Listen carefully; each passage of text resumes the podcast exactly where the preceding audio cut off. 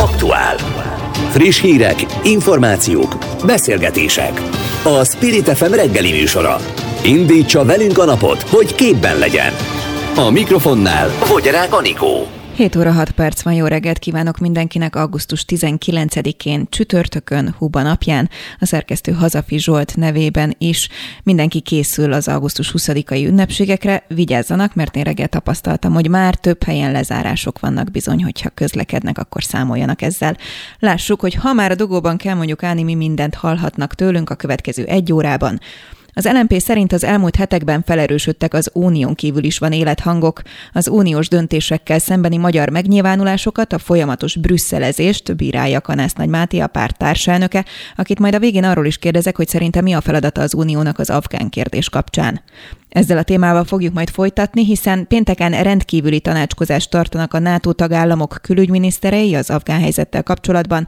26 kintreket magyart már kimenekítettek, de azóta is jelentkeznek be magyarok a külügynél. Közben az Unió arra kéri a tagállamokat, hogy önként fogadjanak be menekülteket az országból. Gyöngyösi Márton a Jobbik LP képviselője lesz a vendégünk.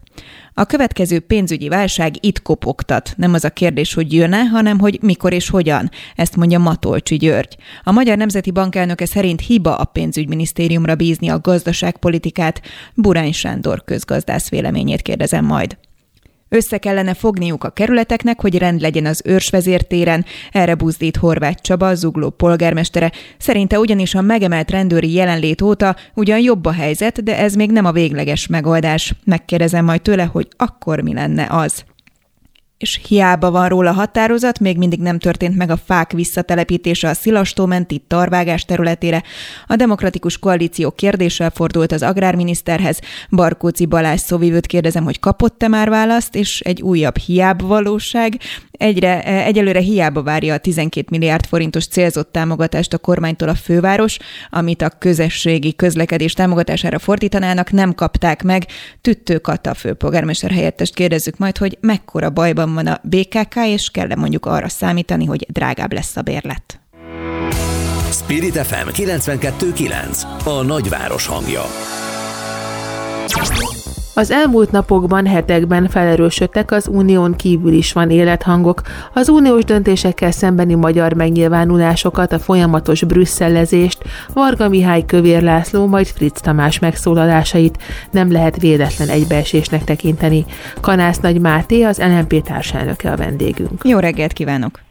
Jó reggelt kívánok! Önök úgy fogalmaztak, hogy arra kell majd készülni egy esetleges kormányváltás után, hogy Magyarország egy megújuló, megerősödő, problémákat kezelni tudó EU stabil, megbízható tagja legyen.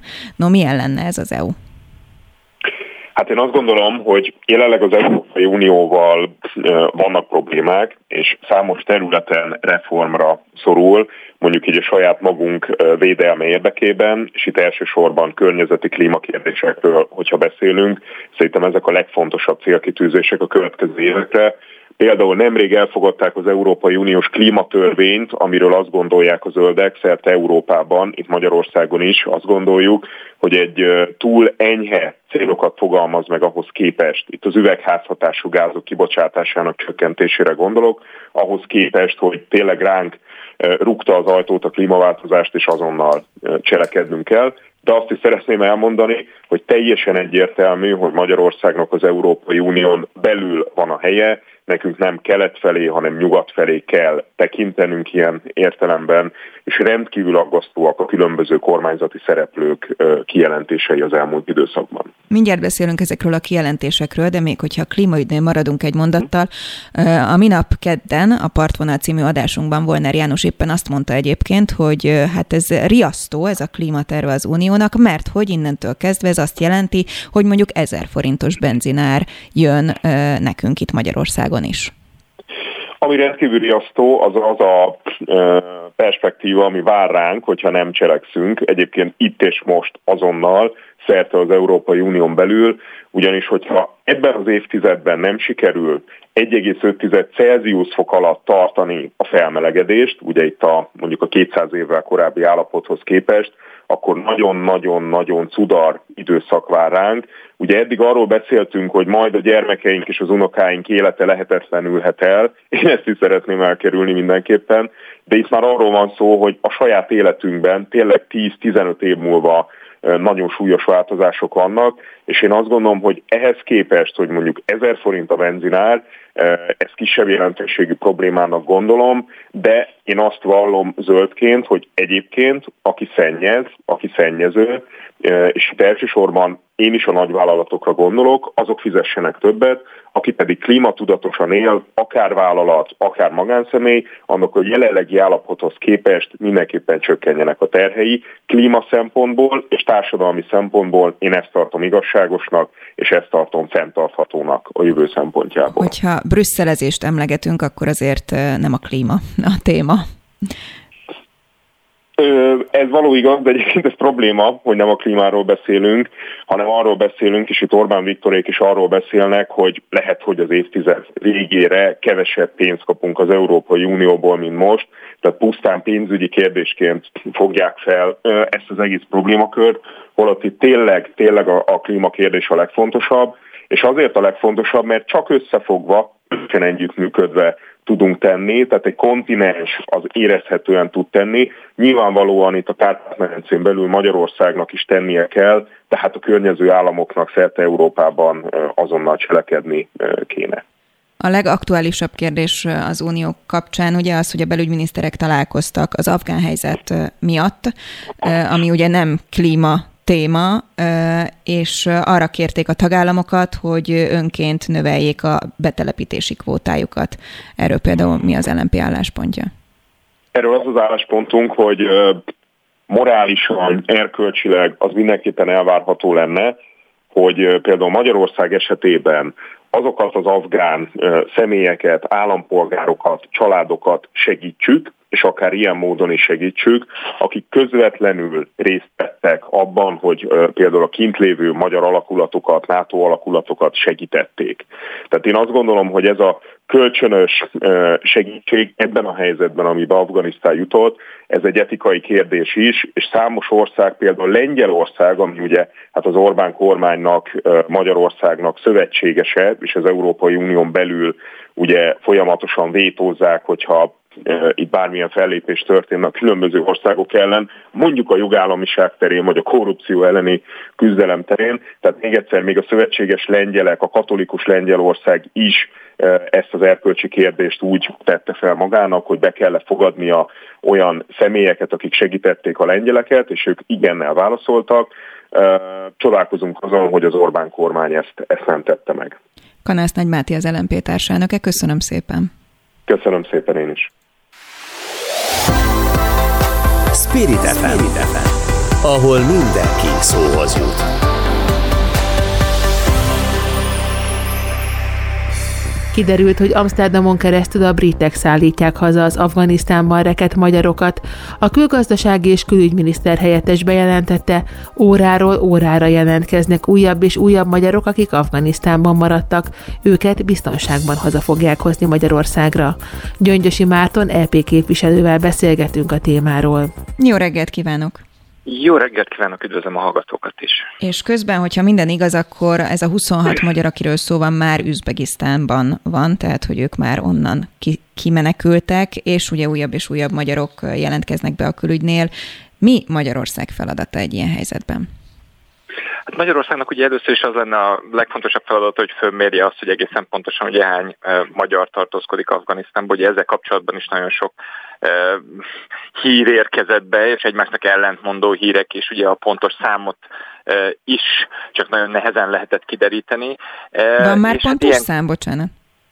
Hát ugye ez a bizonyos bűvös 26, ez amit ugye lehetett hallani a, a, a sajtóban, meg lehetett olvasni itt ott de azért vannak olyan vélemények is, mi szerint azért ennél lényegesen több magyar Hát ezt elismerte a külügy is, hiszen folyamatosan jelentkeznek Igen. be újabb magyarok.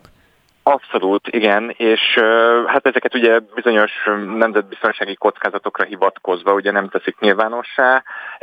Szerintem az, az lenne elsősorban a külügynek a feladata, hogy fölmérje azt, hogy egészen pontosan hány magyar honfitársunk tartózkodik Afganisztánban, utána pedig különböző diplomáciai csatornákon keresztül meg kell oldani ezeknek a magyaroknak a, a biztonságos kijuttatását Afganisztánból. Itt nyilván elsősorban a katonai, politikai szövetségeseinkre lehet támaszkodni. Hát kérdés az, hogy ugye Magyarországnak most per pillanat milyenek, a, milyenek ezek a diplomáciai kapcsolatai. Tehát akkor, amikor a magyar és a holland miniszterelnök között folyamatos szóváltás uralja közmédiát, meg a, meg, a, meg a teret már évek óta, akkor nem biztos, hogy ezt a folyamatot ez segíti. Az EU-s belügyminiszterek találkozója után arra kéri az Unió a tagállamokat, hogy növeljék a betelepítési kvótájukat, illetve sorra jelentik be az országok, hogy ha ugyan nem is tömegével, de befogadnak afgán menekülteket, az imént Kanász Nagymáti az LNP társelnöke volt telefonon. A vendégünk, aki szintén azt mondta, hogy ez etikai kérdés szerinte. Mi az önök a jobbik álláspontja? Ezzel egyet tudok érteni, hiszen ez ugye egy, egy olyan 20 éves katonai vállalkozás volt, amiben Magyarország is folyamatosan részt vállalt. Ráadásul Magyarország hát hogy mondjam, a lehető legszolgalelkűbb módon vett részt ugye egy, egy, egy, ebben, abban az afganisztáni misszióban, amiben én magam országgyűlési képviselőként tíz éven keresztül, szinte minden évben, amikor ennek a katonai missziónak a meghosszabbítását kérte a Magyarország gyűléstől a magyar kormány, elmondtam, hogy ezt a háborút kizárólag katonai eszközökkel megnyerni nem lehet, az intézményépítés pedig nagyon-nagyon rossz irányba halad. E, én magam a 80-as évek végén értem Afganisztánban, akkor, amikor a Najibullah rendszer omlott össze, és a szovjetek nagyjából ugyanolyan kudarcosan vonultak ki Afganisztánból, mint most az amerikaiak, és e, azt lehet látni, hogy ugye a, a, a nyugat, a NATO, az Európai Uniónak is a, a tagállamai ugye nem egészen értették meg Afganisztánnak a komplexitását, hiszen amik, akkor, amikor demokráciát építünk, intézményeket építünk, akkor elsősorban erre kellene koncentrálni. Úgyhogy ez Magyarországnak a kudarca is, e, az egész nyugatnak és a, a, a, a NATO-nak is egy nagy kudarca, ergo e, a felelősséget is közösen kell vállalnunk, és akkor, amikor erre a feladatra tekintünk, akkor nem lehet a migrációs mantrát kritikátlanul nyomni tovább, mint hogy az Orbán kormány teszi ezt. Itt menekültekről van szó. Nagyon jó esélye mindenki, aki menedék kérelmet kér, az menedék státuszra jó eséllyel jelentkezik, aki most Afganisztánból menekül, és velük szembe feladatunk van, hiszen a Genfi konvenciónak mi is aláírói vagyunk, mint Magyarország. Mi az unió feladata? Nagyon riasztó ö, dolgokat lehet olvasni, ugye, hogyha Afganisztán kapcsán olvas híreket az ember, például, hogy simán lehet, hogy ugye újra van mondjuk a nőknek a kövezése, amit majd újra bevezetnek. Ö, ha ön élt pláne mondjuk a 80-as években, akkor önnek azért egy jóval komolyabb képe van arról, hogy milyen világ van ö, Afganisztánban.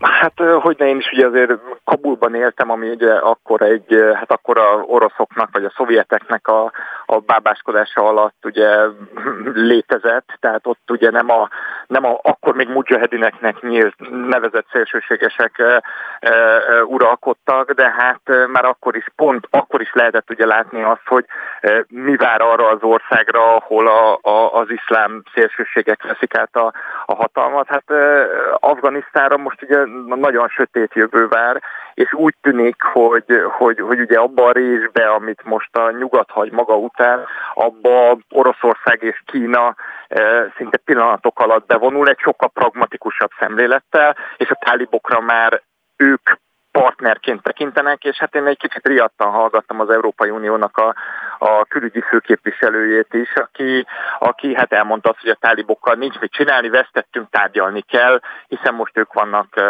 kormányon, ők vannak hatalmon. Én nagyon remélem azt, hogy, hogy az Európai Uniónak a politikáját nem az a fajta kettős mérce, és az a nagyon, hát hogy mondjam, ilyen furcsán értelmezett kettősség fogja jellemezni, ami ilyen esetekben szokta őket, és azt mondják, hogy hát Afganisztán messze van, igazából az emberi jogokért, most, most ezt ugye egy picit úgy, figyelmen kívül hagyjuk, mert hál' Istennek Afganisztán a világ másik végén van, de az Európai Uniónak nagyon-nagyon fontos, hogy a, azokért az értékekért, amin alapszik, és amin, amin nyugszik az Európai Unió, azokat nagyon határozottan képviselje legfőbb szövetségesével az Amerikai Egyesült Államokkal együtt. Mert ez, ami most történt, ez elsősorban azoknak rettenetes hír, akik hisznek a demokratikus értékekben, és ebben ugye nagyon sok afgán ember is érintett, hiszen ők hittek abban, hogy Amerika egy új világot, meg a nyugat egy új világot hozhat el a, a, a, a Afganisztánban. A NATO tagállamok külügyminiszterei holnap rendkívüli tanácskozást tartanak. Röviden, mire lehet számítani egy ilyen tanácskozás kapcsán? Hát ugye most elsősorban ugye az operatív feladatokat kell áttekinteni.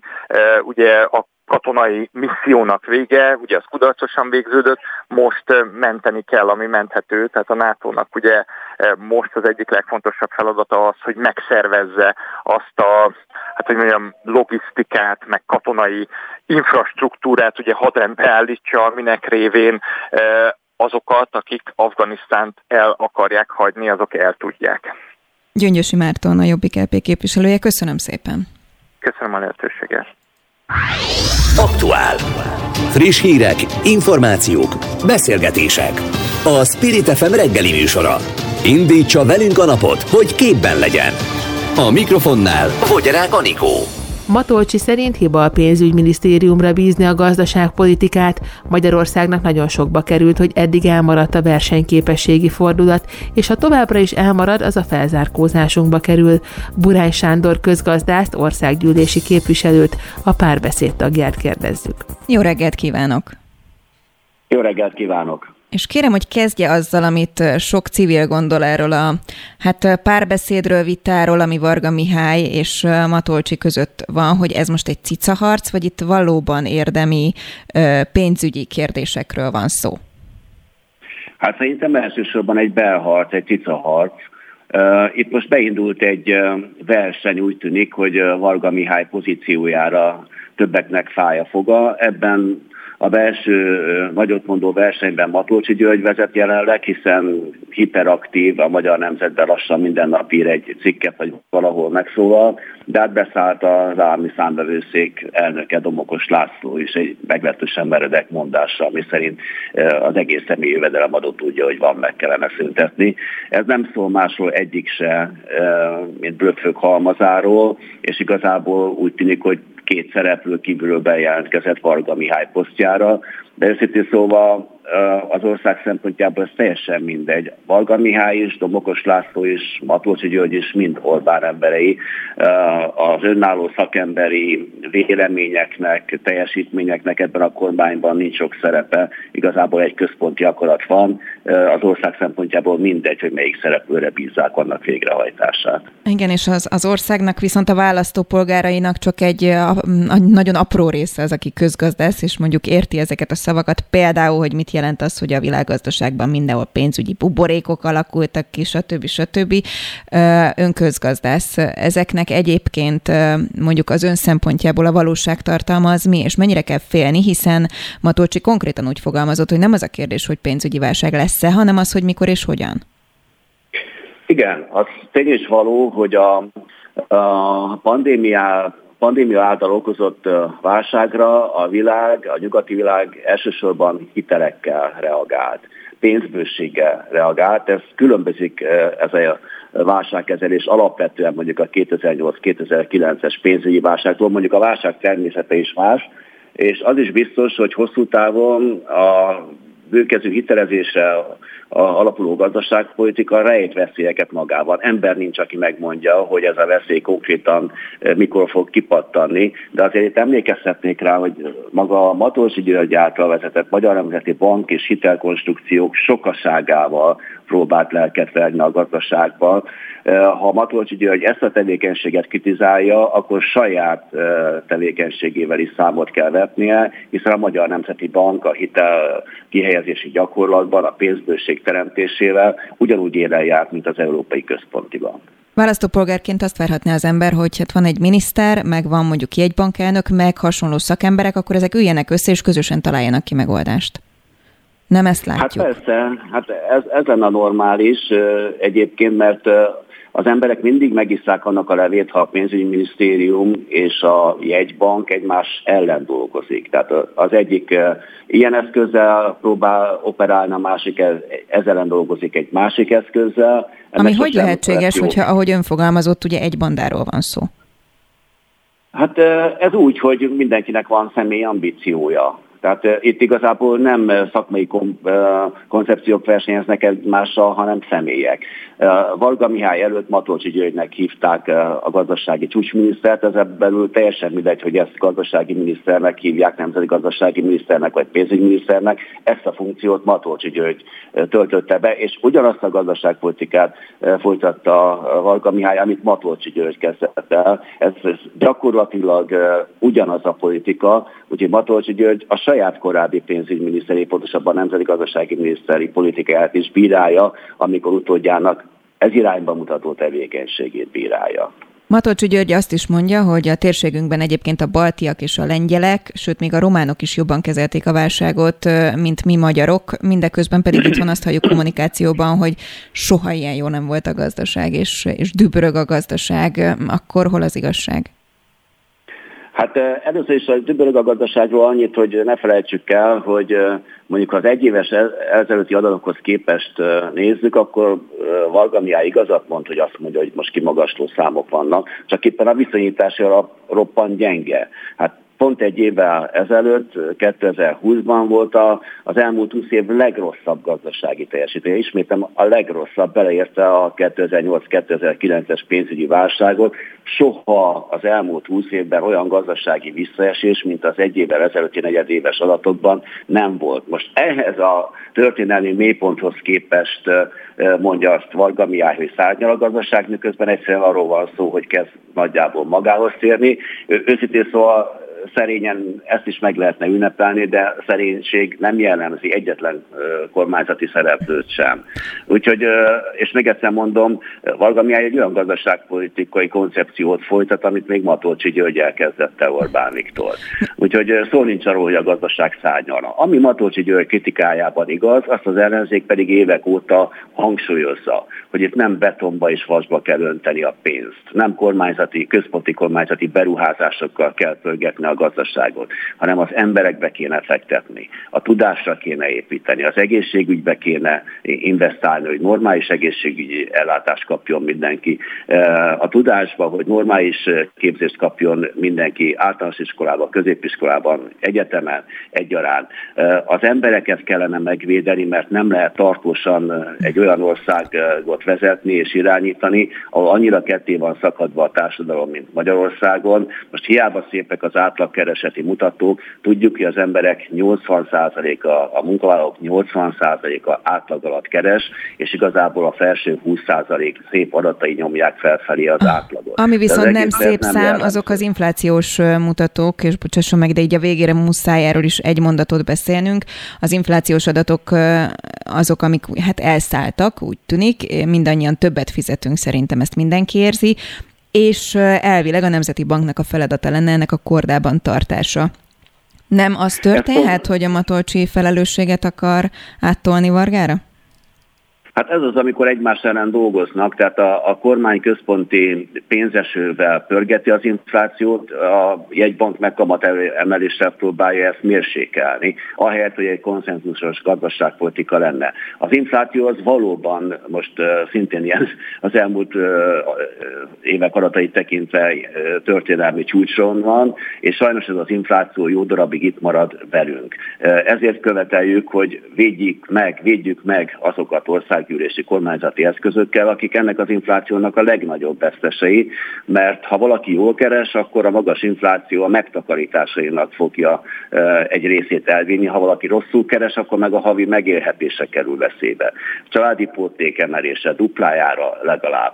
A nyugdíjszámítás módjának megváltoztatása, mert teljesen nyilvánvaló, hogy ez a úgynevezett infláció követő nyugdíjindexálás, ez messze nem követi a tényleges, a nyugdíjasoknak számára fájó áremelkedéseket, és ez csak két elem azok közül, amire szükség lenne. Minimálbér adómentessé tétele, hogy a legrosszabbul keresők ne viseljék Európában a legmagasabb adóterheket. Ezek azok a lépések, amit érdemben segítenének azokon, akik az infláció legnagyobb vesztesei, de ezekről az emberekről, és még egyszer mondom, a munkavállalók 80%-áról beszélünk, akik az átlag alatt keresnek, sem Matolcsi György, se Valga Mihály semmit nem mond. Innen folytatjuk majd egyszer. Burán Sándor, köszönöm szépen az elemzést elemzést.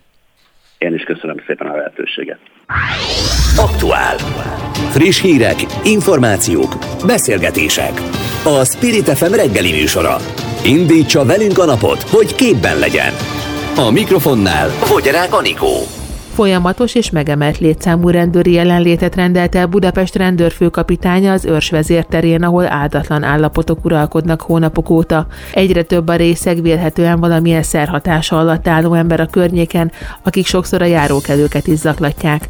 Horváth Csaba zugló polgármestere beszél nekünk a részletekről. Jó reggelt kívánok! Jó reggelt kívánok, üdvözlöm a kedves hallgatókat! Mert hogy ön összefogásra buzdít önkormányzati szinten. Miért? Nem elégséges az, hogy megemelték a rendőri jelenlétet? De ez most tökéletesen elégséges, csak amit látni kell, hogy ez egy olyan főtere Budapestnek, ahol két kerületi önkormányzathoz tartozik maga a tér szerkezete, részben a nagyobb részben Kőbánya önkormányzatához, például a felszínt Kőbányai oldala, illetve az aluljáró, és a másik oldalról pedig Zugló önkormányzatához, az Ősvezér tér jobb oldala, Homba irányába és a többi. És emellett, mivel mi csak közterületi felügyeletet tudunk ellátni a tizedik kerületi kollégákkal is, de ennek az összehangolása sokat segíthetne a közbiztonság javításán, nagyon fontos, hogy az állandó rendőri jelenlét maradjon meg. Az volt a tapasztalat, hogy amikor csak közterületfelügyeletek látnak el itt szolgálatot, akkor ez a bizonyos banda jelenség felerősödött, és ahogy visszatértek a rendőri ellenőrzések, illetve állandósult a rendőri jelenlét az őrsvezértéren, ezek megszűntek. Most egy nagyon intenzív, demonstratív jelenlétet mutat a rendőr teljesít szolgálatot folyamatosan az ősvezérterén.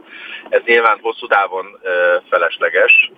A szakmai javaslatok alapján, a rendőrség szakmai javaslatai alapján tartósan két rendőr járőrpárnak kell lennie, hogy ez a jó közérzetet fel tudja maradni, és az összefogás és az együttműködés innen válik nagyon élesen szükségessé, hogy kiegészüljenek a rendőrpárok a kerületi önkormányzatoknak a közteletfelügyelői személyzetével, és hogy még intenzívebben tudják hasznosítani Zugló önkormányzat által mintegy 20 térfigyelő kamera biztosította képeket, mert hogy azzal pedig a diszpécser központban láthatják mind a rendőrök, mind a közteletfelügyelők, éppen mi történik, milyen atrocitásokra kell esetleg gyorsan reagálni. De ha a rendőr, rendőri jelenlét állandó és teljes, akkor tulajdonképpen a ma tapasztalható jó állapotokat, mert ezt személyesen is ellenőriztem éppen egy napja, akkor ezeket a jó állapotokat viszonylag könnyű fenntartani.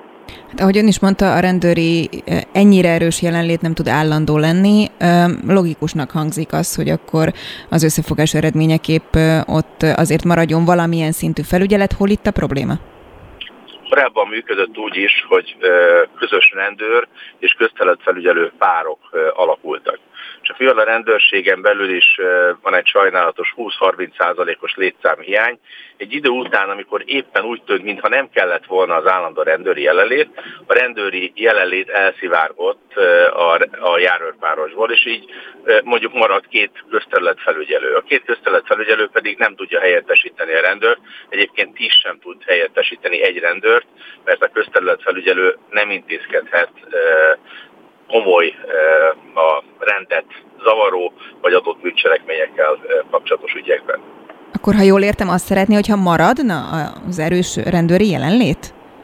Maradna a rendőrs, erős rendőri jelenlét, ami azzal lehetne még bizonyos értelemben javítani és fokozni, hogyha közös járőrpárokat is alakítanánk, mert akkor egy rendőr és egy rendész, egy önkormányzati szakember el tudná látni a járőrváros munkáját, a rendőr intézkedhet, de ott van kiegészítő segítségű mellette az önkormányzati rendészeti munkatárs.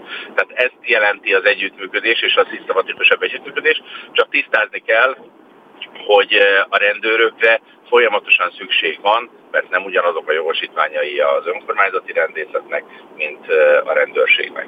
Tehát ami most az nagyon jó, a 20-30 százalékos általános létszámhiányból, ami a rendőrségnél tapasztalható az utcán teljesítő kollégák között.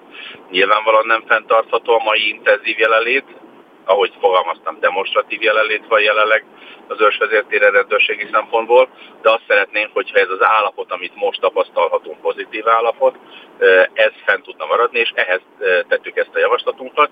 Ebben fordulunk majd még belügyminiszter úrhoz, illetve rendőrfőkapitány úrhoz, hogy hogyan tudnánk az együttműködést olyan mértékben rögzíteni, illetve megalapozni, hogy ez tartós és jó eredmény maradhasson.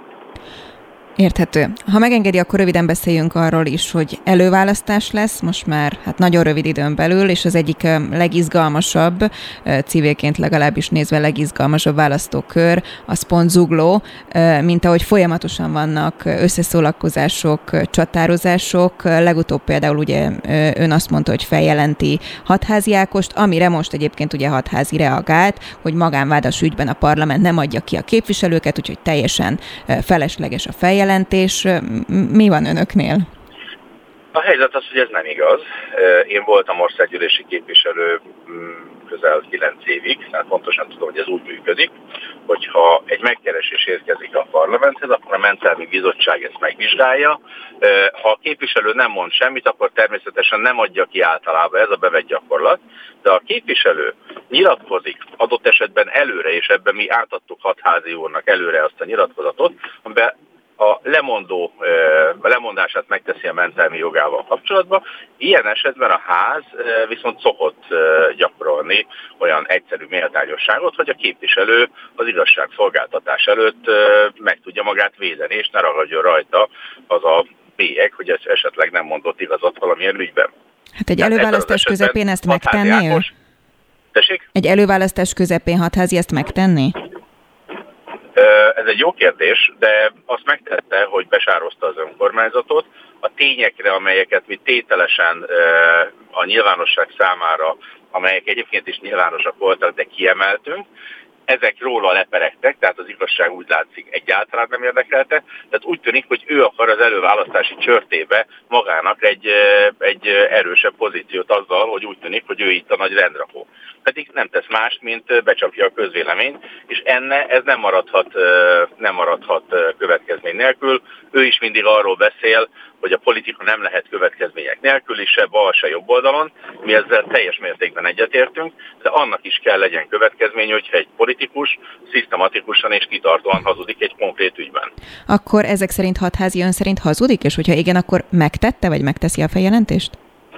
Tegnapi napon megtettük a feljelentést, és nem azért tettük meg, mert hogy ő nem ért egyet az önkormányzat döntésével vagy javaslatával, hanem azért tettük meg, mert valótlant állított az önkormányzat konkrét ingatlan értékesítési ügyében. Tehát ö, olyan módon keltette az önkormányzat rossz hírét, hogy ez valótlan ö, állításokon alapult. És ennek kell, hogy legyen következménye, különben az önkormányzaton ragadna, hogy mi valamit ö, sutyomban akartuk eladni, például ez volt a legerősebb állítása, hogy az önkormányzat valami ö, sutyomban akarta ö, átjátszani valakinek. Na most ez a sutyomban ez azt jelentette, hogy meghirdettük két országos napilapban, a Magyar Nemzetben, a Népszavában, meghirdettük az ingatlan.com-on 30 napra, az önkormányzat összes létező online felületén megjelent, ki van még a mai napig eh, plakátolva az érintett ingatlanra is eh, ez a bizonyos eh, hirdetmény, és ha ez nem lett volna elég, előtte három évig próbálta az önkormányzat folyamatosan értékesíteni egy magasabb áron ezt az ingatlant. Horváth Tehát ezek a tények. Horváth Csaba Zugló polgármestere, nagyon szépen köszönöm, hogy rendelkezésünkre állt. Jó utat kívánunk vissza. Köszönöm, minden jót viszontlátásra. Spirit FM 92.9 A nagyváros hangja. Magánemberek és helyi civil csoportok megkeresésére a közelmúltban több illetékes hivatal is kifejtette álláspontját a Szilastó természetvédelmi terület tavaly ősszel elkezdődött és jelenleg is tartó tarvágása kapcsán. A témában közvetlenül érintette a tevékenységet felügyelő hivatalok álláspontja egységes volt abban, hogy a természetpusztítást és annak következményeit szinte kizárólag csak erdészeti szempontból értékelték. Barkóci Balázs a DK szóvivője van a vonalban. Jó reggelt kívánok!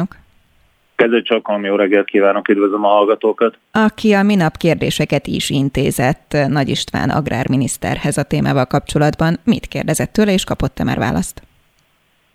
Hát ez már a második körös volt, írásbeli kérdést nyújtottunk be Hajdú László barátommal, aki a térség országgyűlési képviselője miniszter úrhoz. Ugye először idén márciusban kérdeztük meg azt, hogy hogyan lehetséges, hogy a kerületi lakosok és a kerületi önkormányzat tudta nélkül és háta mögött.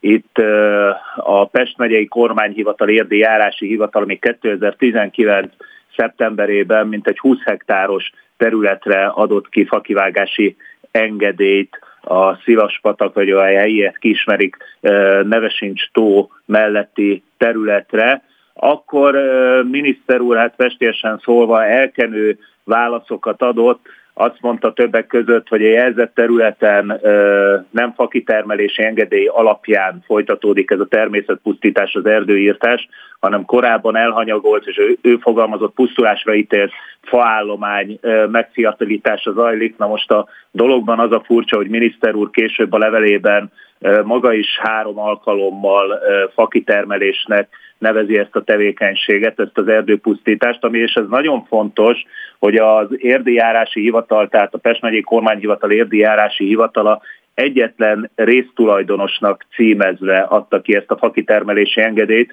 holott itt ö, több mint 300 résztulajdonosról beszélünk, tehát ez egy osztatlan közös tulajdon, ugye miniszter úr arra is hivatkozott, hogy ezeket a munkálatokat megkötött tulajdonosi földhasználati szerződés alapján ö, végzi egy erdőgazdálkodó. Na most ez az erdőgazdálkodó, ez a résztulajdonos, akinek címezve kiadták a fakitermelési engedélyt, úgy, hogy több mint 200 50 tulajdonos között van, vannak olyanok, akik nem írtak alá földhasználati szerződést, és ez az egyetlen résztulajdonos Lilik György, aki feltételezhetően ezt mi nem tudjuk bizonyítani, de több visszajelzés is érkezett, hogy az itt kitermelt fákat aztán szociális faként értékesítette, és ami a plusz csavar a történetben, hogy ugye a fapótlás, amire kötelezte őt az engedély kiadásakor a Pest megyei kormányhivatal, az mind a mai napig nem történt meg, azt írta a miniszter úr, hogy ennek a megtörténtét a hatóság fogja ellenőrizni, ez a hatóság pedig, hát én nem tudom, hogy milyen hatóságra gondolt, gondolom ő is a Pest megyei kormányhivatalra, ahonnan ö, több, aminek több munkatársát is most ugye előzetes letartóztatásba helyezték, ugyanis a gyanú ö, szerint ö, hivatali vesztegetés elfogadásának büntettében és más bűncselekményben érintettek, amik érinthetik egyébként az erre a területre kiadott fakitermelési engedélyt is, vagy ezzel kapcsolatosak lehetnek. Rettenetesen bonyolult helyi ügynek tűnik ez.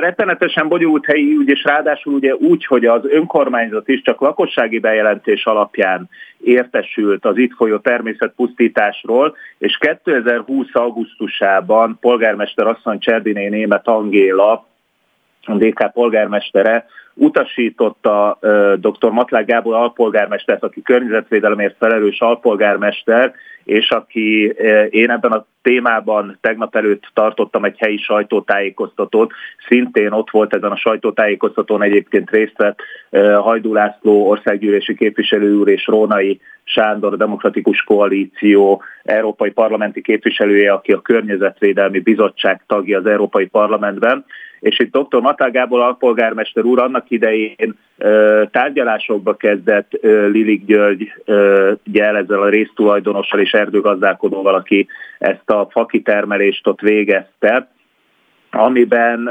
ugye az uh, jelezte a résztulajdonos felé, hogy az önkormányzat kisajátítja ezt a területet, és elkezdődtek ezek a tárgyalások, két értékbecslést is bekért a polgármester, egyetlen feltételként a képviselőtestület a fakivágás azonnali megszüntetését kérte, ami aztán nem következett be, sőt a résztulajdonos kifogásolta, hogy a tulajdonosi gyűlés után nem kapott semmiféle megkeresést, és a dolgot még ugye tovább bonyolítja, hogy itt ezt a, a területet, mint egy, ha jól emlékszem, 1 milliárd forintra becsülték fel, de a most született, most januárban született új rendelet szerint, ami ugye az államnak elővásárlási jogot biztosít, itt egy hektárra 50 ezer, itt egy hektárhoz 50 ezer forintért juthatna hozzá az állam, ami egy sokkal kisebb összeg, tehát hogyha ezt nézzük a Szilaspatakó környékét, akkor egy milliárd forint helyett mindössze egy millió forintért, de ebben sem történt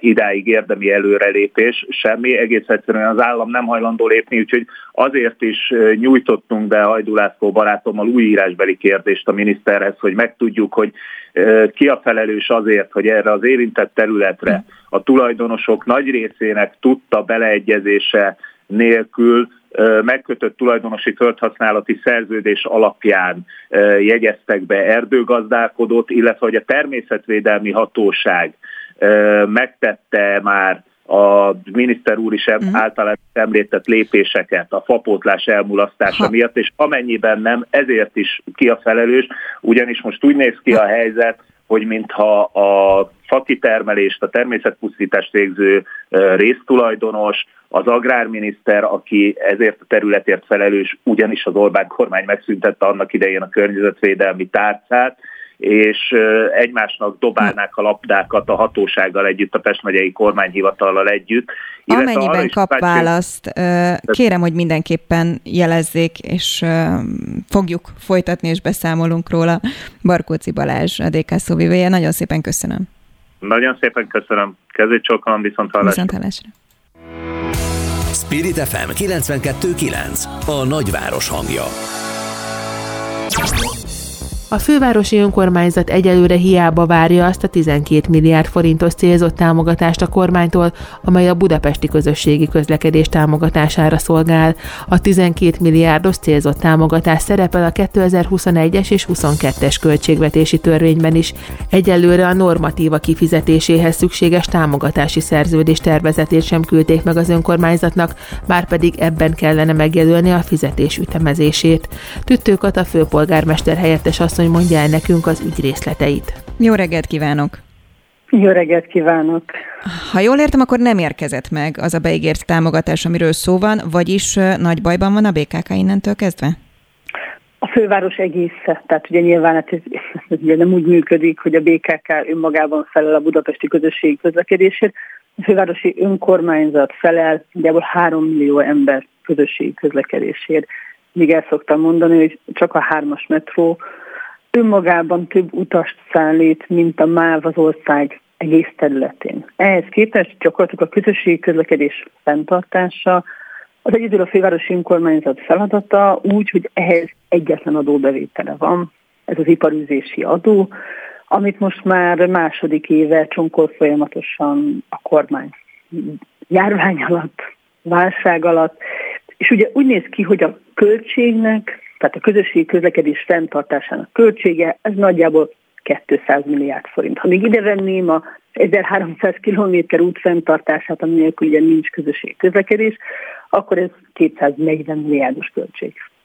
Ennek nagyjából az egy huszadát állja a magyar állam, ez az a 12 milliárd forintos normatíva, ugye van, nagyon sokféle feladatban vannak ilyen rögzített állami támogatások, ez ugye jogszabály van, benne van a költségvetési törvényben, minden évben meg szokott érkezni. Miért más ez az év, mint más év? Hát ezek Egyrészt szerint nem szokik most. Hát most több szempont, tehát több ok, oka is van, mert egyébként, ha én biztos lennék abban, hogy ez a pénz valamikor megérkezik békeidőkben, akkor nem, akkor nem, nem lennénk minden idegesek. Most ugye az a más helyzet, hogy abban más a mostani év, meg az előző év is már, hogy egyrésztről a koronavírus járvány miatt kisebbek a bevételeink. Másrésztről a kormány korábban még a volt főpolgármester idejében 10 milliárd forintot vitt el az iparűzési adónkból, most ebben az évben 35 milliárdot visz el az iparűzési adónkból. Efelett meg is felezte a KKV-knál az iparűzési adót, ez egy 17 milliárdos bevétel kiesés. És ami erre jön még a járvány hatása hogy csökkent a jegyárbevétel. Nincsenek turisták, és nagyon-nagyon sokan dolgoznak otthonról. Nagyjából a jegyárbevétel is egy becsléseink szerint év végig egy 30 milliárd forinttal kevesebb lesz mint ami egy normál évben, mondjuk 2019-ben várható.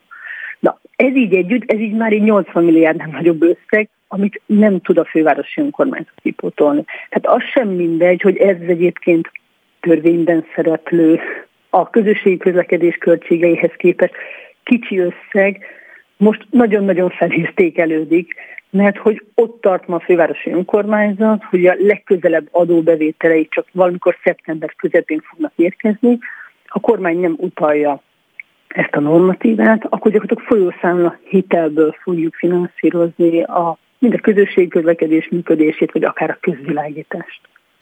Miért nem utalja? Erre kapnak-e bármilyen reakciót, illetve hogyha ez kötelezettsége a kormánynak, akkor annak be kell érkeznie? Hát igen, igen, igen. Ez, mi is meg szoktuk ezeket kérdezni.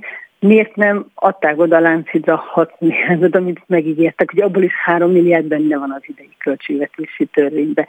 Miért nem lett abból a 60 milliárdos nagyon büszkén átvállalt beruházásban, amit akkor mindig elmondta, hogy átvállalnak 60 milliárd forintot, hát nem lett abból semmi. Miért nem adják vissza azt a személydíjat, amit a budapestiek befizetnek, az FKS-nek. Tehát hogy nagyon sok ilyen kérdés van, amire nincsen válasz. Nyilván mi mindent megteszünk, hogy a város működjön, a közösségi közlekedés működjön. Jó lenne, azt a kormány sem akadályozna. Van bármilyen kényszerítő ereje egyébként a fővárosnak? A magyar kormánya szemben csak a csak az hát lobogtatjuk emberek, mondjuk csak, azt a papírt, hogy akkor... Az, itt, csak az itt élő embereknek van ereje a magyar kormánya szemben, hiszen a demokráciában a mindenkori hatalmat az itt élő választók adják és vehetik el. 2019-hez képest 30 milliárd forinttal kevesebb a bevétele a BKK-nak. Ez mit jelent? Hány százalékos visszaesés az utasforgalomban? Nem is, a, nem is az utasforgalom, ugye ez változó, ugye nem, nem egyenletes. A, mi számít igazán? A turizmus elmaradása nagyon számít, az nagyjából egy 8-9 milliárd. Ugye békeidőben nagyjából ez egy ilyen 70 milliárd forint, amit az utasok fizetnek meg a 200 milliárdos költségbe. Csak fontos az arányokat látni, kb. egy harmadát fizetik meg. Ebből egy 8-9 milliárd forint az a turizmus, ami most nincsen.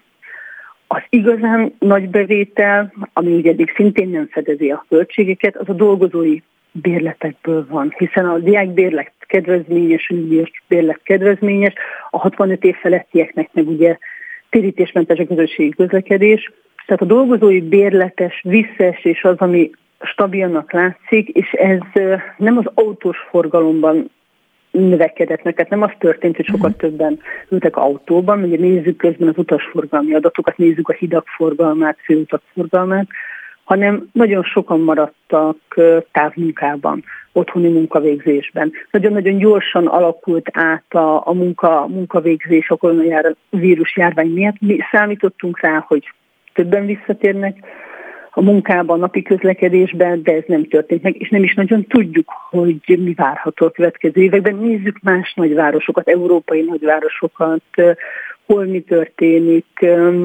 hogy mire számítsuk. Nyilván a közösségi közlekedést fenn kell tartani.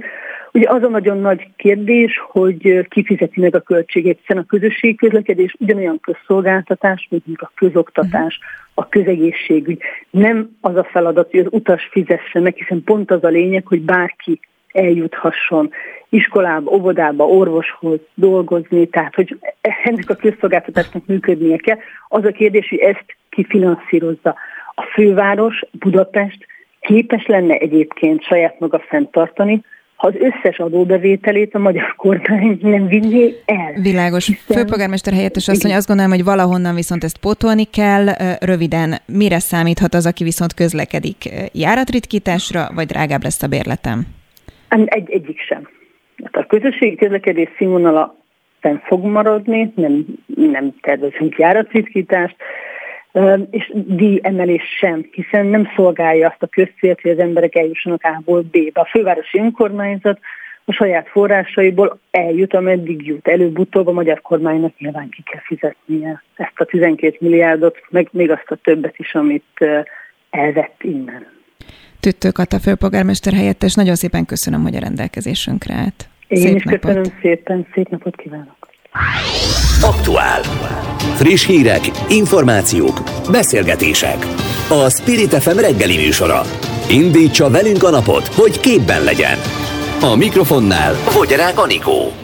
8 óra 6 perc van, és ez még mindig az aktuál, folytatjuk a következő órában is, lássuk, hogy mivel megtámadta a társaság a szabadsági jogokért a kormány népszavazási kérdéseit a kúrián, azt kérik, hogy érvénytelenítsék a kérdéseket, mindjárt megtudjuk, hogy miért. Aztán Szél Bernadettel beszélgetek a Pegazus ügyről, illetve hát arról, hogy volt egy adatkérés a lehallgatások kapcsán, ennek eredményeit is elmondja majd. A külföldön élők levélszavazási jogaira szeretnék felhívni a figyelmet egy berlini magyar szervezet, egy installációval is, amely a Kossuth téren látható, elmondják majd, hogy miért. Aztán megújul a Vadaskert, gyermek- és ifjúságpszichiátria, két új diagnosztikus osztályt alakítanak ki a kisgyermekeknek és a kamaszoknak. A munkálatok szeptemberben fejeződnek majd be. Szolnoki Nikolett gyermekpszichiáter lesz a vendégünk, aki elmondja, hogy mennyire fontos ez az intézmény. És nemzetközi föld, földrajzversenyt nyertek magyar középiskolások, egy arany és két ezüstérmet szereztek a diák olimpián, egyikük tanára lesz a vendégünk. Spirit FM 92.9 A nagyváros hangja. A Momentum és a TASZ is megtámadta a kormány népszavazási kérdéseit. A TASZ szerint a kormány propaganda célokra használja fel a gyermekvédelem témáját. A magyar kétfarkú kutyapárt mellett a Momentum mozgalom és a Társaság a szabadságjogokért is a kúriától kéri, hogy érvénytelenítse a kormány által kezdeményezett gyermekvédelmi népszavazás kérdéseit. Ezzel kapcsolatban Mráz Attila, TASZ szakértő a műsorunk vendége. Jó reggelt kívánok! Jó reggelt kívánok! Kérem, hogy azzal kezdjük, hogy magyarázz el, hogy mi a menete ennek, hogyha valakinek nem tetszik, vagy nem ért egyet, vagy azt gondolja, hogy aggályos mondjuk egy népszavazási kérdéskör kiírása, akkor a kuriához fordul, és onnantól kezdve mi történik? Annyiban pontosítanám a, a, már rögtön az elején, hogy Ugyan lényegében bárki, bármely magyar választópolgár fordulhat ilyenkor a kúriához, de nem azért, mert nem tetszik neki a népszavazási kérdés, hanem azon az alapon, hogy valamilyen szempontból ezt jogsértőnek találja. Így vélték azok is, azok a szülők, illetve a gyerekek képviseletében hozzánk forduló szülők is, akik megkeresték a TASZ, mert jogsértőnek találták, a, elsősorban a, a gyermekek jogait sértőnek találták a népszavazási kérdéseket. Ezekben az esetekben ugye a, egy bírósági felülvizsgálat indítható meg, tehát a, a választási bizottság, Nemzeti Választási Bizottság kérdést hitelesítő határozatát lehet felülvizsgáltatni a kúriával, aki a, az elétárt jogi érvek alapján meglehetősen hosszú eljárásban, 90 napon belül dönt arról, hogy vagy helyben hagyja a választási bizottság döntését, vagy pedig új eljárásra utasítja, tehát az egyetért a beadványozóval abban, hogy jogsértő volt a, a, a kérdés vagy kérdések hitelesítése, és szempontokat ad arra, hogy hogyan értékelje újra a kérdéseket a választási bizottság. Ugye az, ha jól értem, akkor például azt kifogásolják, hogy propaganda célokra használja fel ezt a témát a kormány. Van ennek egy pontos definíciója, amit egyébként a kúria elővehet, hogy mi számít propaganda célnak? Hadd pontosítsam, az, hogy propagandisztikusak a, a népszavazási kérdések, az onnan derül ki, hogy alkalmatlanok a népakarat kinyilvánítására. Ennek viszont van egy jogi vetülete, ami elég pontosan körüljárható. A kúriának, a, és korábban az alkotmánybíróságnak is, mert az évtizedes gyakorlata az, hogy elvárja, hogy a népszavazási kérdések egyértelműek legyenek. Ennek két feltétele van. Az egyik az az, hogy úgy kell feltenni a népszavazási kérdéseket, hogy azoknak a, az eredménye, akár az igen, akár a nem szavazatok győznek a végén, egyértelmű kell, hogy legyen a választópolgárok számára. Miért fontos ez? A választópolgár arra használja a népszavazás intézményét, ez az alkotmányos funkciója, hogy kinyilváníthassa egyértelműen az akaratát az országgyűlés felé, az országgyűlés pedig, és ez a másik vetülete az egyértelműségnek, neki tudnia kell, hogy akár az igen, akár a nem szavazatok győznek egy érvényes népszavazásban, milyen jogot, milyen törvényt kell alkotnia. Ha ezek a feltételek nem teljesülnek, mint ahogy nem teljesülnek a, a kormány népszavazási kezdeményezései esetében, akkor egyszerűen nem tudunk népakaratnyilvánításról beszélni, a választópolgárt egy lehetetlen helyzetbe hozzák, amiben neki x kell valamiről, amivel nem tudja, hogy mi lesz a következménye az ő szavazatának. Ez éppen az ellenkezője annak, amire való a népszavazás. A népszavazás arra való, hogy a választópolgár akár a parlamentet részben megkerülve, azt részben kötelezve is közvetlenül döntést hozhasson. Ehelyett egy olyan kezdeményezés csomagot látunk, amiben lényegében akármit x be a választópolgár, nem tudhatja, hogy mi lesz ennek a vége, tehát szabad kezet ad a parlamentnek, éppen a helyet, hogy megkötné azt. Na nézzünk akkor egy-egy ilyen kérdést, és kérem, hogy akkor így konkrétumon keresztül vázolja fel nekem, uh-huh. hogy miért hiba ez. Támogatja-e ön, hogy kiskorú gyermek számára is elérhetők legyenek nemi átalakító kezelések? Gondolom igen, nem. Ha nem, akkor egyszerűen hozok egy törvényt, ha én vagyok a kormány, hogy innentől kezdve 18 év alatt tilos műtétet végezni. Tehát ennek akkor gondolom én van következménye. Akkor ez maradhat? Na, hát például uh, rögtön a kérdéséből kiderül, hogy nem egyértelmű a népszavazási kezdeményezés, mert hogy nem, egy, nem világos, hogy a nem átalakító kezelések köre az mire vonatkozik. Ugye ön műtétet említett, és valóban a, helyreállító műteknek nevezett sebészeti beavatkozások összesség is tartozhat ide, de például hormonkezelések is tartozhatnak ide. Egészen más lehet az egyiknek vagy a másiknak a következménye, Másképp lehet szabályozni adott esetben, hogy kiskorúak az egyikhez vagy a másikhoz hozzáférhetnek-e.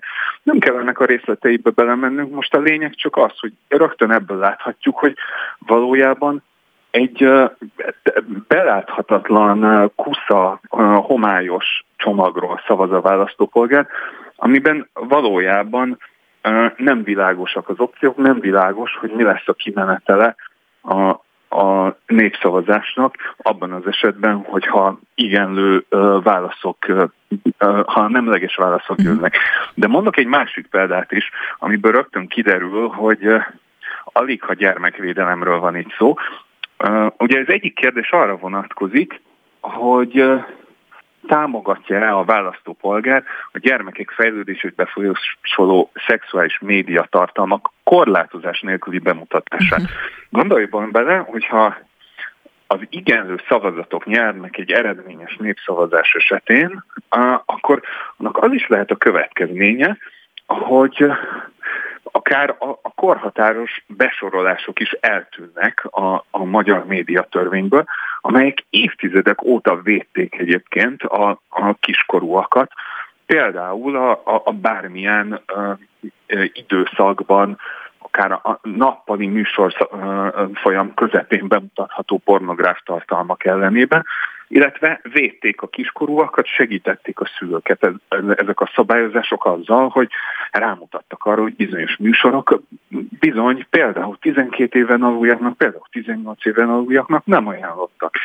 Hogyha hogyha ebben a kérdésben az igenek egy eredményes népszavazásban győznének, akkor ezek a védelmek kiesnének a magyar jogból, ami súlyosan sérti egyébként a, a, a kiskorúak, a gyermekek jogait, nem csak az alaptörvény szerinti, hanem a nemzetközi uh, gyermekjogi egyezmény szerinti jogait is. Ez, ennek az egyezménynek Magyarország a részes állam, és nem véletlen, hiszen széles körű közmegegyezés van a, a, gyermekek védelmét illető, ezt segítő azon jogokról, amelyeket az egyezmény rögzít. Az is látszik ugye itt, hogy, hogy hát bele se gondolt a kormány abba, hogy akár lehetséges, mint egy rendes népszavazás esetében, hogy itt az igen válaszok győznek, hiszen ha belegondolt volna, vagy ha számolna ezzel, akkor számolnia kellett volna azokkal a rendkívül káros következményekkel is, amelyek amelyek ebből a népszavazásból a gyermekek részére következhetnek, és amelyek miatt részben a TASZ-hoz fordult szülők is jogi segítséget kértek a gyermekek védelmében. Mráz Attila, a TASZ szakértője, köszönöm szépen, hogy érthetővé tette a helyzetet. Szép napot! Szép napot! napot kívánok, viszontlátásra! Spirit FM 92.9 A nagyváros hangja 11 év részleges adatait kapta meg Szél Bernadett, 2010 óta 1009 ügyben, ennek kapcsán pedig 2255 személy esetében adott engedélyt a fővárosi törvényszék nemzetbiztonsági célú titkos információgyűjtésre 2021. július 31-ig bezárólag számolt be az adatkérése eredményéről Szél Bernadett. Jó reggelt kívánok! Jó reggelt kívánok! Ami ugye azért különösen izgalmas számunkra, mert itt mindeközben egy Pegazus ügyről beszélünk, de akkor helyezzen képbe minket, hogy ez az adatkérés már előtte volt, vagy ennek kapcsán volt? Abszolút ennek kapcsán adtam be ezt az adatkérést is. Mindenhova fordultam, ahol bármilyen fajta adatot tárolhatnak, vagy engedélyeket adnak ki. Itt kaptam először értelmezhető választ. Ugye ez a fővárosi törvényszék, legalább a számokat kiadták, de itt is van titkosítás, tehát minősített adatokra hivatkoztak akkor, amikor megtagadták, hogy, hogy a bontást megadják, tehát hogy emögött a számok mögött milyen kategóriákban figyeltek meg embereket. Magyarul terrorizmus vagy szervezetbűnözés felderítése érdekében hány embert figyeltek meg, vagy nem tudom, az ország anarchiába taszítása, ez a törvényesen megdöntése, vagy gazdasági biztonságnak az alásása céljából hány embert szándékának céljából hány embert figyeltek meg. Tehát ezeket a kategóriákat nem látjuk, hogy mi áll mögött a, a tömeg mögött, de az biztos, hogy egy nagyon meredeken emelkedő trendet figyelhetünk meg az elmúlt években a megfigyelések számában. Mire lehet következtetni ebből? Hát kettő dologra mindenképpen. Az egyik az, hogy lehet adatokat kiadni, tehát legyen kedves a kormány is szedje magát, és mondja meg ő is a számokat, és, és értelmezze azokat, szólaljon meg Varga Judit, mondják meg, hogy milyen viszonyuk van egész pontosan a tagadós kémszoftverhez, tehát, tehát érdemi párbeszédre van szükség, ennek az alapjai megvannak, a magyar jogrend ezt elvileg biztosítja, a másik pedig az, hogy, hogy kérdéseink vannak, tehát hogy tényleg ilyen papírformaszerűen működik ez a történet, ugyanis ezt állnak mögött az is benne van, hogy egyetlen adat megfigyelésre vonatkozó kér, kérés sem tagadtak meg. Tehát azért itt a sajtóban is több helyet pedzegették ezt a témát, meg én is kaptam kérdéseket, hogy ez tényleg úgy megy, hogy megérkezik a kérelem, és akkor így rábólintanak. Erre a kérdésre nem tudok válaszolni, hogy ez, ez, ennek mi az oka, hogy ennyire megalapozottak voltak a kérelmek, vagy, vagy valami más de az biztos, hogy egy olyan szakaszban, amikor nincsen civil kontroll a szolgálatokon, hiszen az Országgyűlés Nemzetbiztonsági Bizottsága nem működik, minimum pikáns dolog az, hogy, hogy ennyire néma leventékkel állunk szembe a kormány részéről. De legalább a törvényszék most adott valamilyen fajta ö, ö, számsort nekünk, hogy lássuk azt, hogy milyen tömegekről van szó. No, kapott egy számot, amire ugye így tippelgetni lehet, vagy következtetni, hogy, hogy mégis mi lehet emögött, azt ki tudja megmondani, vagy lehet-e ellenőrizni, hogy ezekre mondjuk tényleg szükség volt-e? Ellenőrzi bárki Persze. egyébként a megfigyelőket? Hát az Országgyűlés Nemzetbiztonsági Bizottsága az pontosan ezt a célt szolgálná, hogy legyen egy civil kontroll. Az a Nemzetbiztonsági Bizottság, akivel szóba sem állnak egyébként? Hát, ami bolykottál a Fidesz, azért ellehetetleníti, és ezért mondom azt, hogy Magyarország jelenleg úgy működik, hogy nincsen civil kontroll a, nemzetbiztons, a, a szolgálatokon, tehát igen, a nemzetbiztonsági szolgálatokon, a, aminek azért egy nagyon tágköre van, tehát van a Nemzetbiztonsági Szakszolgálat, van az Alkotmányvédelmi Hivatal, van a Katonai Nemzetbiztonsági Szolgálat, van az Információs Hivatal, ami a külföldi illetékes. Szóval itt, itt azért rengeteg a TEK, rengeteg olyan szerv van, akit, amiket valamilyen módon a, a, a, ellenőrizni kellene a lakosságnak. Ez az egy módja van rá, a Nemzetbiztonsági Bizottság az országgyűlésben. Itt hét ember ül, négy kormánypárti, három ellenzéki, ellenzéki vezetővel. Nyilván jobb lenne, ha paritásos lenne, nyilván jobb lenne, hogyha ha nem lehetne ezt ellehetetleníteni, mert akkor garantálni lehetne azt, hogy minden körülmények között van valamilyen kontroll. Jelenleg 2021-ben a Fidesz megcsinálta azt, hogy gyakorlatilag kontroll nélkül működtek a szolgálatok. Ezt nem lehet eléggé hangsúlyozni, működő demokráciában ilyen nincsen. Ön el tudja képzelni egyébként, hogy politikai jellegű megfigyelések is vannak ezek között? Ó, én mindent el tudok képzelni. Én mindent el tudok képzelni, csak ugye a lényeg az, hogy ne képzelődjünk, meg ne tippelgessünk. Az, hogy kérdéseket teszek fel, szerintem az még egy nagyon finom módja annak, hogy elkerüljük a, azokat a kijelentéseket, amiket nem, nem szerencsés megtenni. De, de a helyzet az az, hogy hogy, tegyük fel együtt azt a kérdést. Tehát egy olyan országban, ahol van egy kétharmados túlhatalom, számos visszaélési uh, móddal uh, a hatalom részéről uh, a, a többség irányában, el tudjuk képzelni, hogy politikai megfigyeléseket végeznek, főleg azok után, hogy kiderül, hogy Pegazus kémszoftverre figyeltek meg az országban újságírókat, civileket, kormánypárti politikust, ellenzéki politikust, és a főfelelős ennek a történetnek az igazságügyminiszter az lekoccolja magáról a témát. Hát egy ilyen helyzetben mindent el tudunk képzelni. Ön ellenőriztette a telefonját? Nekem új telefonom van, igen, ezt megnéztük azzal a szoftverrel, amit mindenki meg tud nézni. A TASZ jogoltából ugye fent van a neten, egy informatikus letöltötte. Az biztos, hogy azon a telefonon, amit én karácsony óta használok, tehát ez 2020. december vége óta, ezen nincsen Pegasus szoftver. Azt, hogy korábban mi volt, azt sajnos nem tudom megmondani egész pontosan, mert hogy felhívtam az országgyűlés illetékes részlegét, és már nem tudják átadni nekem a korábbi telefonomat, azt mondták, hogy azt már törölték, semmisítették, nem tudom. Um, tehát az már nem, az, az, az, azon már nem tudom megnézni, hogy mi van, vagy nincs rajta. Szél Bernadett, hogyha további adatokat kap, vagy jut információhoz, akkor kérem, hogy számoljon be nálunk is róla. Nagyon szépen köszönöm. Mindenképpen köszönöm szépen, viszont hallásra. Szép napot. Spirit FM 92.9 A nagyváros hangja. És Vojtanovszki Bálint van itt velünk telefonon. Szép reggelt kívánok!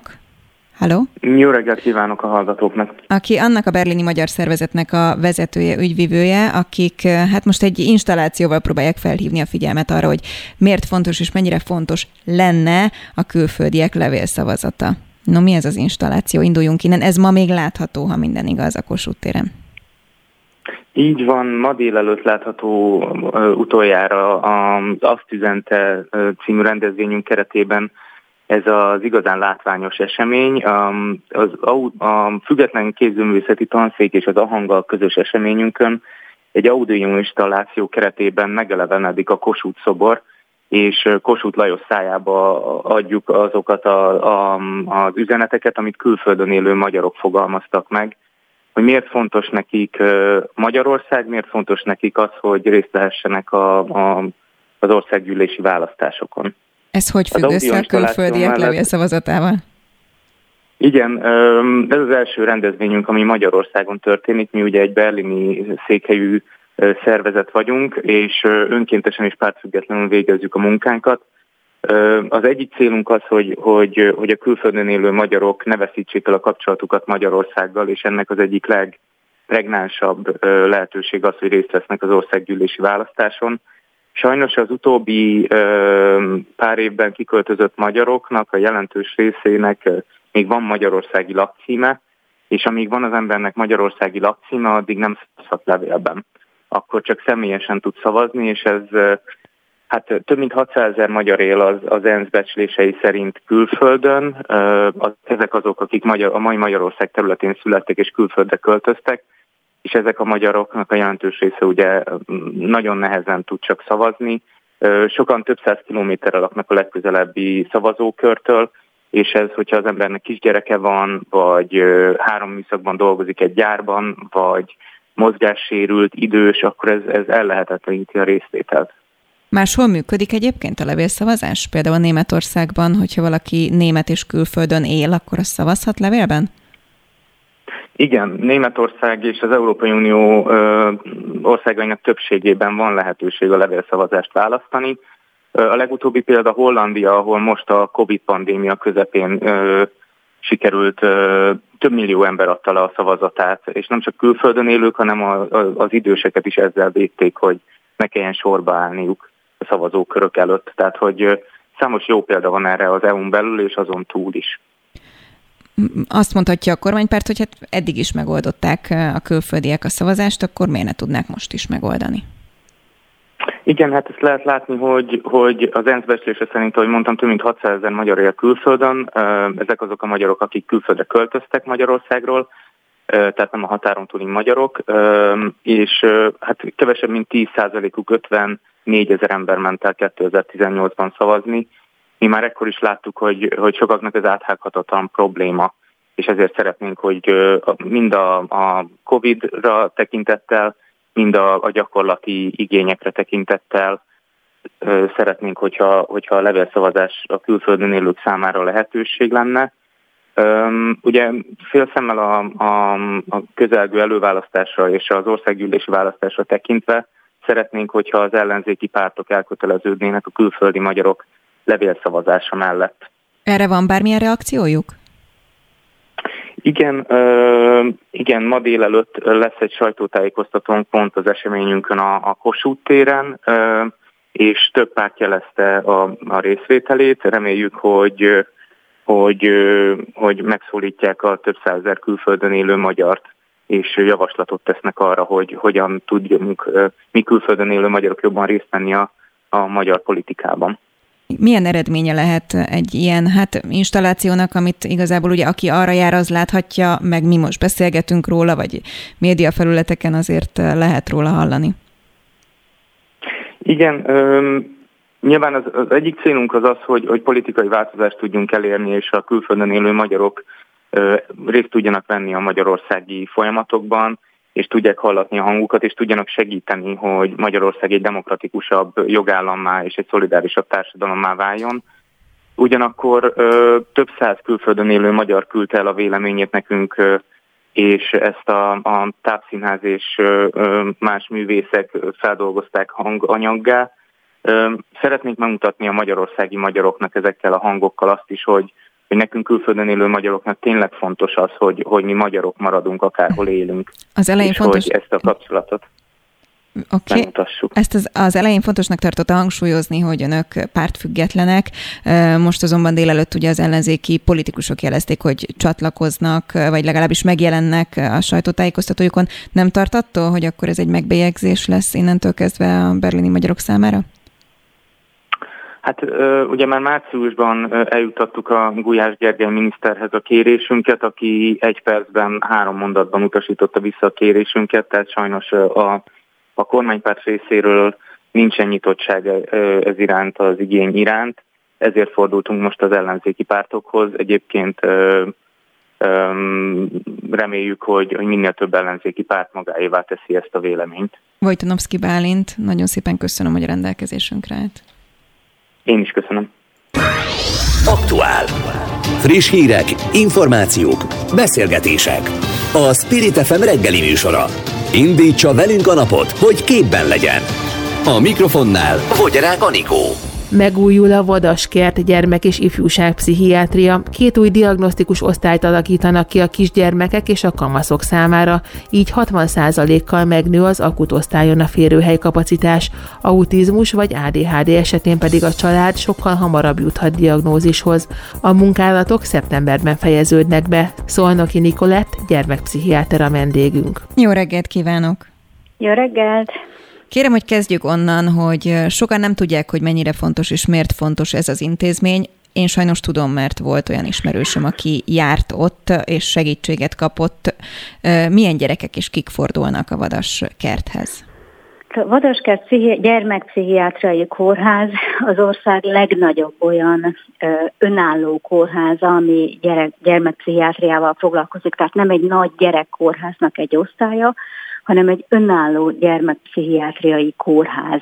40 akutágyal, 20 nappali kórházzal, 10 rehabilitációs ágyal rendelkezünk, fekvő betegellátásban a Dunától nyugatra minden gyakorlatilag hozzánk tartozik, akut felvétel esetén és Győrben is van kisgyerekpszichiátria, és, és az összes többit hozzánk, hozzánk. Járóbetegellátásban is vagyunk alapellátás, több kerületben és a, a környező budai kisebb települések alapellátója is mi vagyunk, és hát óriási országos ambulanciát viszünk ezzel hiszen másodvéleményre, bonyolultabb esetek esetén, vagy amikor valóban osztályos felvétel, vagy kivizsgálás igényel, vagy terápiás igényel felmerül, akkor ők az ambulancián keresztül kerülnek be a kórházba. Hogyha pszichiátriáról beszélünk, akkor sokan nem is gondolnának arra, hogy gyermekeket is érinthet ez a kérdéskör. Milyen típusú problémával kerülnek be mondjuk bentlakásra gyermekek? A bentlakást is úgy képzeljük el, hogy nagyon sokszor azért ez nem azt jelenti, hogy ágyban, pizsamában, éjjel-nappal ott kell aludni, mint egy, mint egy más jellegű szomatikus kórházi osztályon. A kicsiknél elsősorban idegrendszeri éretlenség, kivizsgálások, magatartászavarok, eltérő fejlődési működések, vannak, amik, amik kicsit túlmutatnak azon, hogy, hogy ambuláns vizsgálattal ezek pontosan meghatározhatók vagy diagnosztizálhatók lehetnek. Idősebb korban már az érzelmi zavarok, a hangulati zavarok, a szorongászavarok is dominálnak, vagy kezdenek belépni a képbe. Országosan látunk el TIK-Tourette szindrómával küzdő gyerekeket, de ahogy a felkonfban említette, a hiperaktivitás figyelemzavar, az autizmus spektrumzavar, az egyik vezető uh-huh. olyan tünetcsoport, amit vizsgálunk és kezelünk is. Én, amikor önöknél jártam látogatóban, ez tizen évvel ezelőtt volt, Aha. akkor egy olyan képen van, ami teljesen szürreális volt, tehát ilyen az épület állapotát tekintve mennyire volt szükség arra, hogy felújítás elkezdődjön? Szerintem Vadaskert szép.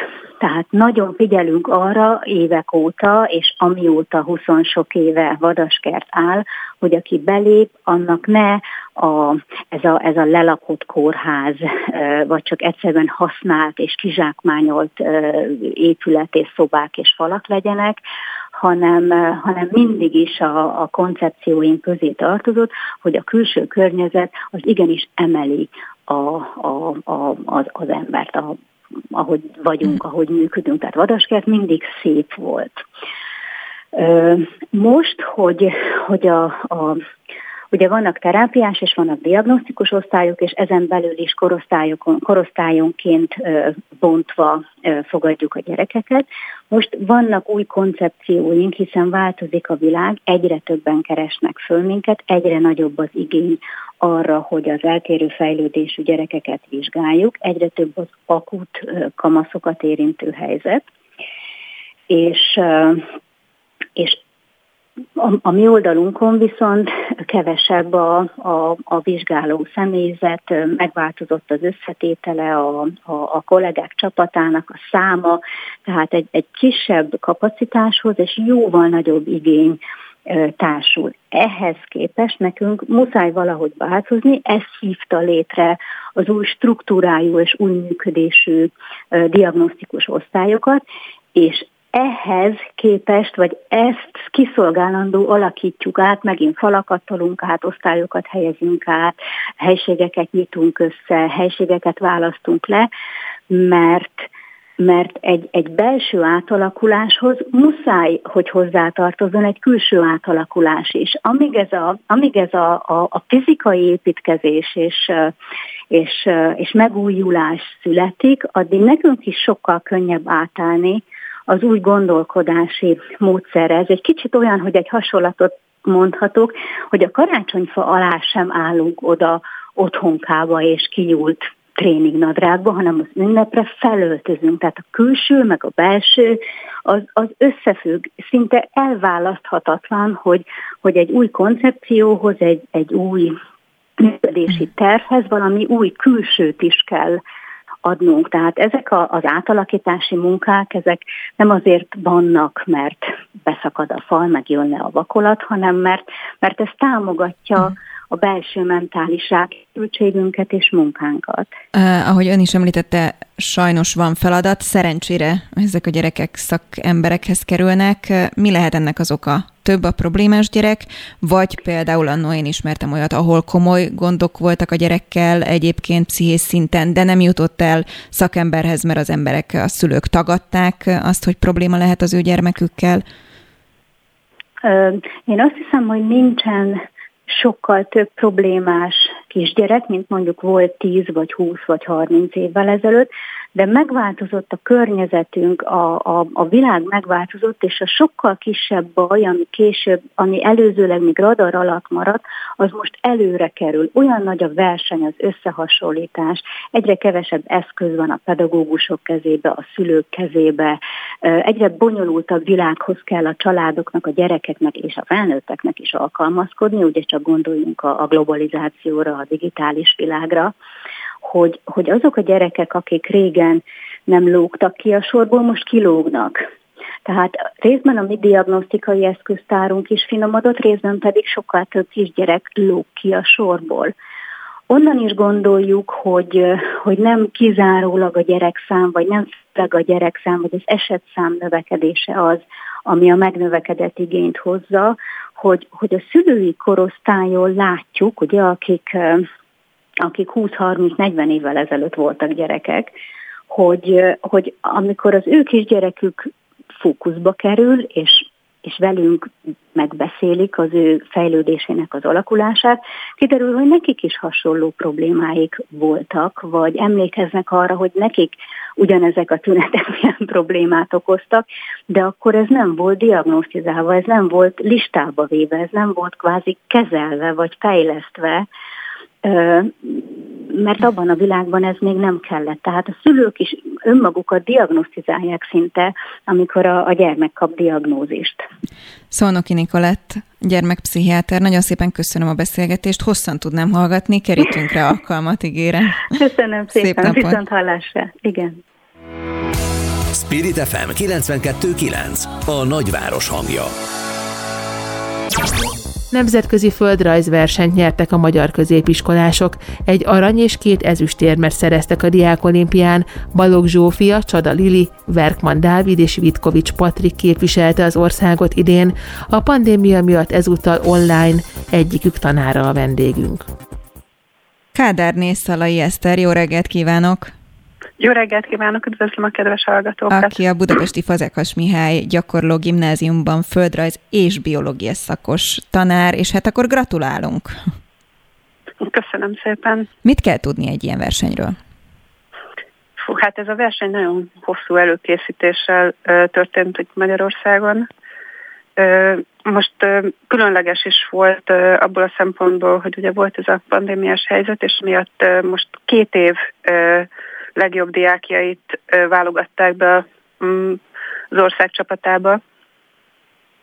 De egyébként is egy éven keresztül szokott tartani módon a válogatás, hogy a Pécsi Egyetem hirdet meg egy olyan versenyt, amit úgy hívnak, hogy Hungeo Contest, ez egy angol nyelvű földrajzverseny magyar középiskolás diákok számára, amikor ők először egy online fordulón, ahol hosszabban gondolkodhatnak a feladatokon, majd egy rövidebb már jelenlétet igénylő fordulón szoktak általában részt venni. Végül a legjobb tizet szokták behívni az országos döntőbe Pécsre, ahol terepi forduló is, és sok minden más szerepel a programjukban. Mit kell tudni földrajzból ahhoz, hogy valaki nem csak, hogy elinduljon ehhez a, vagy egy ilyen versenyen, hanem mondjuk azt megnyerje, vagy ezüstérmes legyen. Gondolok itt az én gyermekkoromra, nálunk a középiskolában mondjuk pont komolyan vették a földrajzot Gyéresi Balázs tanárurat. Innen is csókoltatom egyébként, akinek köszönhetem azt, hogy mindent tudok, ami mondjuk egy vaktérkép felismeréséhez kell, de gondolom ennél azért kicsit több kell középiskolásoknak, hogy E, Igen, ez a verseny inkább az angol száz oktatásra épül, ezért is nem az OKTV győzteseit viszik, hanem egy teljesen külön versenyt írnak ki számukra, ami már eleve úgy adja föl a kérdéseket, hogy azt fölkészítse a gyerekeket, illetve azt mérje föl, hogy az alapján kik a legjobbak. Tehát itt gondolkodniuk kell a gyerekeknek, problémát megoldani, földrajzos jelleggel, környezetvédelmi jelleggel, nagyon összetett probléma megoldó versenyről van szó tulajdonképpen, aminek komoly földrajzos vonatkozásai vannak. Mondjon nekünk azért példát. Fú, hát például mondjuk beleképzelik magukat egy sivatagi környezetbe a gyerekek, és hogy ott mondjuk a vízellátás kérdését, meg a mm, turisták által ott hagyott szemét elhelyezésének a kérdését hogyan oldanák meg. Például egy ilyen mm, feladat is lehet, vagy sok egyéb ehhez hasonló mi amiben valami valós problémát kell megoldaniuk, ami most a világban előfordulhat. Mi a titka annak, hogy ennyire jól teljesítettek a magyar diákok, és egyébként hogy állunk földrajz kapcsán mi magyarok? Hát, hogy ezek a diákok ennyire jól teljesítettek, az, az többnyire azért a saját érdeklődésükön múlott, mert ugyan nagyon sok földrajzóra sajnos nincsen az iskolában legjobb esetben is heti két földrajzóra van, de nagyon sok esetben csak heti egy bizonyos helyeken, bizonyos évfolyamokon, és így, hát ez kevés órai felkészülés, ha nekik saját érdeklődésük van, akkor még én például szakkört tartok nekik, akkor ott még készülünk külön erre a versenyre is, vagy másik versenyre. Elég sok versenyen indulnak a öndiákjaim, mi múlik az, hogy szeressük a földrajzot? Én ugye már egyszer utaltam a gyermekkoromra, én szerettem a földrajzot, ami csak és kizárólag a tanáromnak, Gyéresi Balázsnak volt köszönhető. Mekkora szerepe van egy tanárnak, illetve hát most ugye attól zeng mindig a sajtó, hogy pont az ilyen típusú szakos tanárok nem jelentkeznek. Hát igen, a természettudományi szakokra nagyon kevesen jelentkeznek úgy általában